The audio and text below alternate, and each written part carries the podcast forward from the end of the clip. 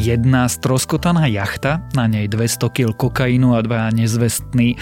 Znie to ako úvod narkoseriálu, v skutočnosti to ale bol koniec jedného z posledných slovenských mafiánov 90. rokov. Dnes sa na tento príbeh pozrieme. Je štvrtok 22. apríla, meniny má Slavomír a dnes sa znovu počasie pokazí. Nachystajte sa na dážď aj búrky, prípadne na vietor. Denné maxima by sa mali pohybovať niekde medzi 7 až 17 stupňami. Počúvate Dobré ráno. Denný podcast denníka sme dnes s Tomášom Prokopčákom.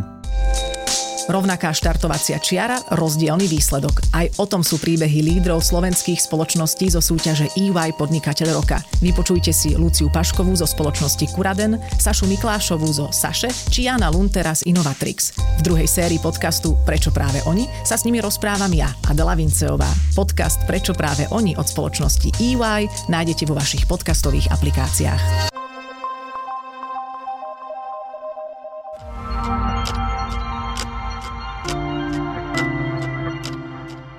Teraz už krátky prehľad správ.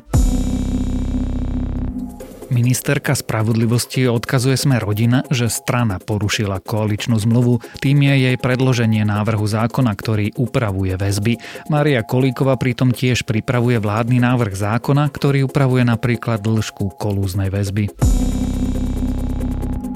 Štátny tajomník ministerstva zdravotníctva Peter Stachura skončil, nahradí ho Kamil Sás. Zmení sa aj generálny tajomník služobného úradu ministerstva. Svojimi ľuďmi sa tak obklopuje nový minister Vladimír Lengvarský, ktorý chce zdravotníctvo zreštartovať.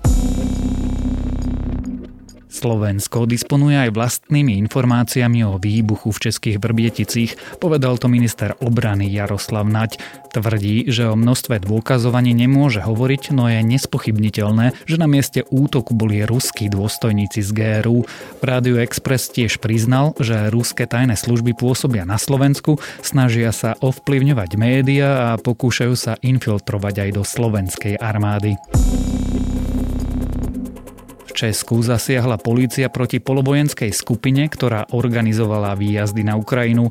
Skupina, ktorú tiež riadila ruská rozviedka GRU z veľvyslanectva, lákala Čechov na Ukrajinu, aby tam bojovali za proruských separatistov. Farmaceutická spoločnosť Johnson Johnson obnoví dodávky svojich vakcín proti koronavírusu do Európy. Európska lieková agentúra pri jej očkovacej látke síce povedala, že vznik krvných zrazenín môže byť veľmi zriedkavým vedľajším účinkom aj tejto vakcíny, no výhody očkovania výrazne prevažujú nad rizikami. A ak vás správy zaujali, viac nových nájdete na webe Denníka Sme alebo v aplikácii Denníka Sme. Je to ako filmový príbeh. Na Slovensku končí jedna mafiánska éra, skupina Dyničovcov, ku ktorým patria aj bratia Deákovci, je v rozklade. Mároš Deák mizne, no zoznamuje sa s juhoafrickým drogovým bosom a až bondovským zločincom Paulom Leru a zrejme pre ňo pašuje drogy, až napokon súd Deáka oficiálne vyhlási za mŕtvého. Dnes sa spolu so šéfom spravodajstva denníka SME Matúšom Burčíkom pozrieme nie len na jeho príbeh. Dosiaľ neznáma výbušnina explodovala v sobotu večer pri východe z rekreačného areálu Zlaté piesky v Bratislave. Pri výbuchu zahynul 34-ročný bratislavčan Eduard B. Explózia vyhlbila do zeme 2 metre hlboký a 5 metrov široký kráter. Matúš, začneme od začiatku. Sú 90. roky v Bratislave. Operuje niekoľko mafiánskych skupín. Kto sú Dyničovci? Tak Dyničovci sú jedna pomerne silná skupina z tých, ako si povedal, ktoré operovali v Bratislave. Naozaj boli veľmi obávaným gengom, všetci sa ich báli. Zakladateľmi tejto skupiny boli bratia Eduard e, a Robert Dinič, bývalí karatisti. Oni nastúpili takým tým klasickým spôsobom, ako je ochrana podnikov, diskotek. Robili biletárov a postupne tam získavali kontakty na to, aby si založili partiu, ktorá dokázala teda rozbehnúť vlastné podnikanie v tom mafiánskom štýle. Súčasťou tejto skupiny teda boli aj bratia Deákovci, takže boli to také no, bratské postavy. Roman Deák bol teda ten pomerne známejší, o Marošovi Deákovi sa toho až tak veľa nevedelo.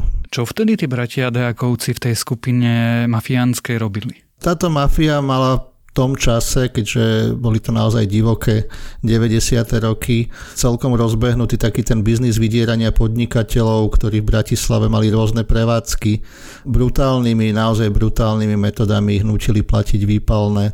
Išlo to až do toho, že si začali dovolovať aj na jedného bývalého privatizera, ktorý mal pomerne blízko k vládnemu Združeniu robotníkov Slovenska a príbeh tohto podnikateľa, ktorý vlastne dospel k tomu, že tých Deákovcov a Diničovcov začali riešiť aj policajti, bol vlastne začiatkom toho celého, o čom sa ideme rozprávať. Ešte jeden zaujímavý moment sa na začiatku tohto celého príbehu vyskytuje a to je dnešný predseda parlamentu Boris Kolár. Ten s tým má spoločné čo?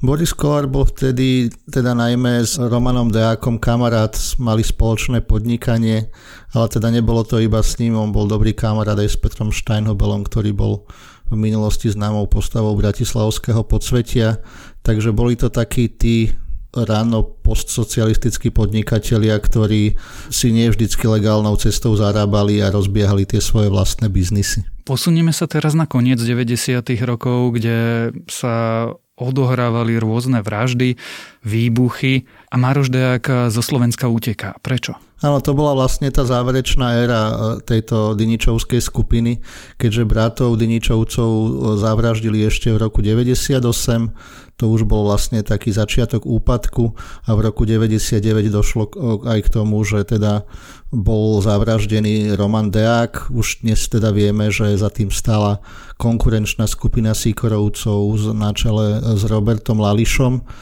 a tak ako bol za zaujímavých okolností zavraždený Roman Deák, tak za zaujímavých okolností zmizol aj jeho brat Maroš. My vieme, kam zmizol? No dnes vieme, vtedy sme to nevedeli.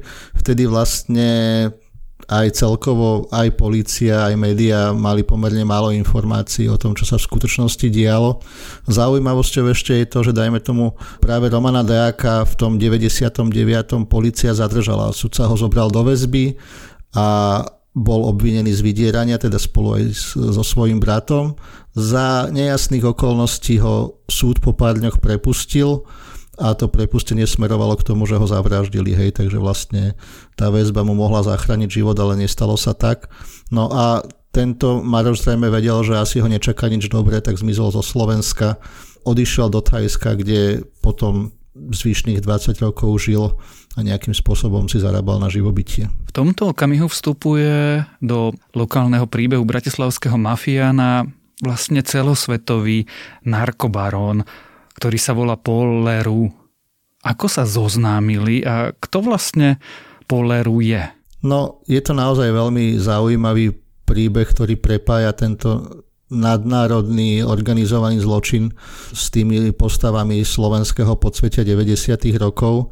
Ako sa zoznámili, to momentálne nevieme a asi sa to už ani nikdy nedozvieme, keďže Paul Leru je momentálne na 25 rokov odsudený v americkom väzení za naozaj rozsiahlú trestnú činnosť. Boli tam vraždy, bolo tam samozrejme obchodovanie s drogami, bolo tam pranie špinavých peňazí a rôzne iné delikty. A ako už teda vieme, Maroš Deák je momentálne mŕtvý. Takže kedy a ako sa zoznámili, nevieme. Vieme iba to, že Maroš Deák pre tohto celosvetovo obávaného mafiána pracoval. Ostaňme ešte chvíľu pri ňom. Ten jeho životopis trošku pripomína až Bondovku, dokonca zločinec Bondovky bolo označenie, ktoré použil americký sudca. Paul Leroux obchodoval s drogami, obchodoval so zbraňami, vraždil, vydieral. Čo to je za človeka? Ako začal so svojou zločineckou kariérou? Aj tento príbeh je pomerne zaujímavý a tiež sa ukazuje, že niekedy najlepší scenarista je život. Je to bývalý veľmi úspešný programátorom v roku 1999 bol v podstate na vrchole svojej programátorskej kariéry podľa tých vecí, čo som si naštudoval z amerických médií, vyvinul zaujímavý software, ktorý slúžil na ochranu diskov, ktoré vtedy využíval operačný systém Windows ale po nejakých nezhodách tej programátorskej firme on s týmto biznisom skončil. Dokonca som si zisťoval aj nejaké informácie, že zobral si tam so sebou tie časti toho svojho know-how a bol podozrievaný z toho, že, že to tej domovskej firme ukradol. Rozbehol si svoj vlastný biznis, ktorý bol najprv založený na tom, že zostavil sieť lekární, ktoré v Amerike dovážali nejaké lieky, ktoré neboli celkom legálne. Na tom zarobil dosť značným spôsobom, ale nestačilo mu to a rozbiehal ten biznis ešte ďalej a ďalej. Čo pre ňo Deák robil? To, že pre neho robil Deák sa ukazovalo, alebo teda momentálne sa to už aj potvrdilo až v tom poslednom období, ale... Tonga Police response uh, involved the Tongan Navy. Začiatok konca toho príbehu je v roku 2012, kedy sa našla stroskotaná plachetnica. The vessel was identified and a badly decomposed body of a male person Na jednom z ostrovov nedaleko Austrálie, bolo to v uh, kráľovstve Tonga. A na tej plachetnici sa našlo telo muža už pomerne v značnom rozklade a okrem toho tam bolo vyše 200 kg kokainu. Média teda už vtedy začali špekulovať o tom, že tým mŕtvým mužom bol Maroš Deák, ale tieto špekulácie sa nepotvrdili. Vtedy sa teda ukázalo, že to bol iný Slovak, volal sa Milan Rinzák, bol z východu, ale podľa najnovších rozhodnutí slovenských súdov a prokuratúry bol na palube aj Maroš Deák s najväčšou pravdepodobnosťou pri havárii tej plachetnice zomrel a jeho telo sa nikdy nenašlo. Dnes už vieme, že na palube tej plachetnice bolo aj 200 kg kokainu, takže môžeme predpokladať, že ho pašovala. Ona išla odkiaľ kam?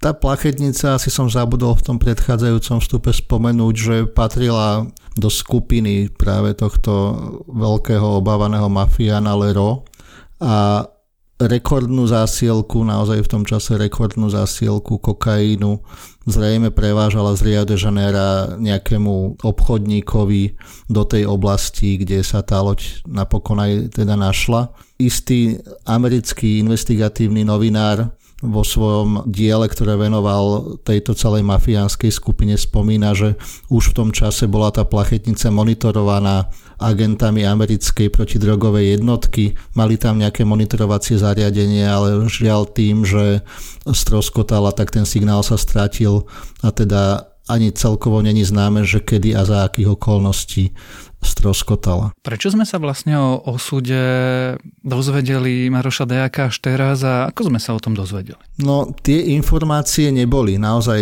aby som to úplne jednoducho povedal, tak v podstate na toho Maroša Deáka sa zabudlo. On v tom 99. roku zmizol a ani vtedy nebol ešte taký nejaký, že by sa o ňom veľa vedelo. Všetká pozornosť sa skôr sústreďovala na toho jeho brata a až naozaj po havárii tej plachetnice, keď oficiálne orgány začali prešetrovať, či nejaký Slovák menom Deak bol na tej palube alebo nebol, sa tá kauza v podstate začala svojím spôsobom otvárať a s konečnou platnosťou sa vlastne uzavrela teraz, keď sme sa dozvedeli, že ho uznali za mŕtvého s tým, že s najväčšou pravdepodobnosťou bol obeťou tej nehody. Mároš Deák bol aspoň u nás reprezentant eh, mafie tých 90. rokov. Vráťme sa do dneška.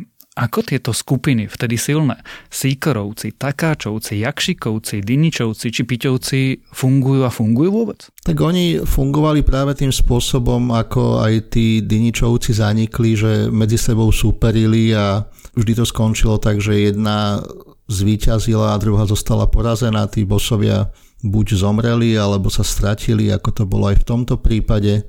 Dnes už nemáme ani Diničovcov, ani Deákovcov, ani Sikorovcov. V podstate všetci šéfovia týchto skupín, spomínal si aj Piťovcov, sú momentálne za mrežami alebo sú skutočne už po smrti a už vlastne takéto podsvetie staré, ako sme ho poznali dnes, neexistuje. Keď hovorí, že neexistuje, znamená to, že tá mafia sa pretransformovala alebo zanikla a keď to poviem tak cynicky, nedokázala sa prispôsobiť novej dobe finančným skupinám a iným typom podvodov. Ono to práve súvisí aj s tým vývojom spoločnosti, že naozaj po roku 89 bola veľmi divoká doba.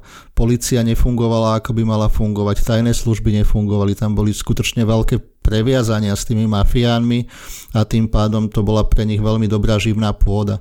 Ale ako si už naznačil, tak postupom času sa to začalo nejakým spôsobom upravovať a naozaj tie opraty toho, aj, aj vlastne charakter toho zločinu, na ktorom sa dali zarobiť peniaze, sa postupne menil. Aj tí ľudia, ktoré tie peniaze zarábali, sa menili, prichádzali noví, sofistikovanejší a tým sa darilo oveľa viac. Niektorí z nich ale zostali vplyvnými osobami. Pýtam sa úplne zišne, napokon Marian Kočner začínal v tých časoch a podvody robil ešte donedávna. Áno, to je práve to, že toto boli také tie postavičky, ktoré z toho nejakým spôsobom profitovali, udržali sa vlastne pri živote a celkom dobre im postupovala tá ich kariéra Teraz vidíme, že už ani ten Kočner sa nedokázal udržať a nakoniec vplyvní ľudia, ktorí za ním stáli, ho museli nejakým spôsobom hodiť cez palubu. Pomerne nedávno sme sa dozvedeli informáciu o tom, že policia zakročila aj po Tomášovi Rajeckému, ktorý bol považovaný za takú nejakú spojku medzi tou skupinou Piťovcov a tými skutočnými bielými goliermi. On bol taký akože ekonomický námestník tej skupiny takže tam tiež nastal nejaký koniec, samotní Piťovci sú už tiež proskladaní a to je vlastne koniec takého toho mafiánskeho príbehu Slovenska a potom nastal nejaký iný príbeh, ktorý pokračoval tými obvineniami a trestnými stíhaniami, ktoré pokračujú teraz. Opýtam sa poslednú otázku, ktorá vlastne logicky nadvezuje na to, čo práve hovoríš. Mafia na Slovensku dnes existuje? Ak existuje, ako vyzerá? No veď to je práve to, že mafia na Slovensku, ktorá existovala v posledných rokoch, to sú tí politici, štátni úradníci, sudcovia, prokurátori, ktorí momentálne sú obvinení zo pomerne závažných trestných činov. Stále nemáme doriešenú otázku, že kto bol ten človek, čo stal za vraždou novinára Jana Kuciaka a jeho snúbenice. A toto je práve tá mafia, o ktorej sa momentálne rozprávame ktorá tu donedávna pôsobila, určite nejakým spôsobom ešte aj pôsobí a ak bola oslabená, tak sa tie mm, opraty bude určite snažiť niekto zobrať do ruky, niekto ďalší, kto si bude robiť zálusk. O príbehu Maroša Deáka a vlastne o príbehu mafie na Slovensku sme sa rozprávali so šéfom spravodajstva denníka SME Matúšom Burčíkom.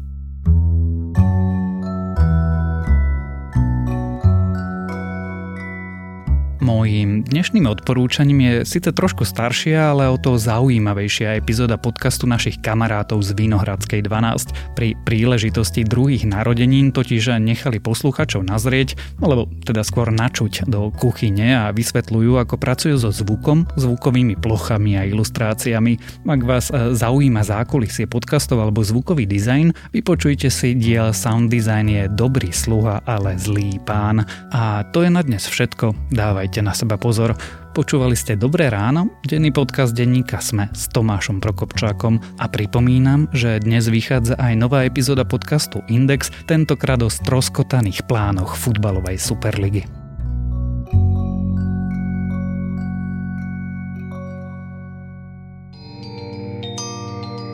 Dátumy, mená či udalosti, taká je zvyčajná predstava o dejinách, ktorú najčastejšie poznáte z hodín dejepisu.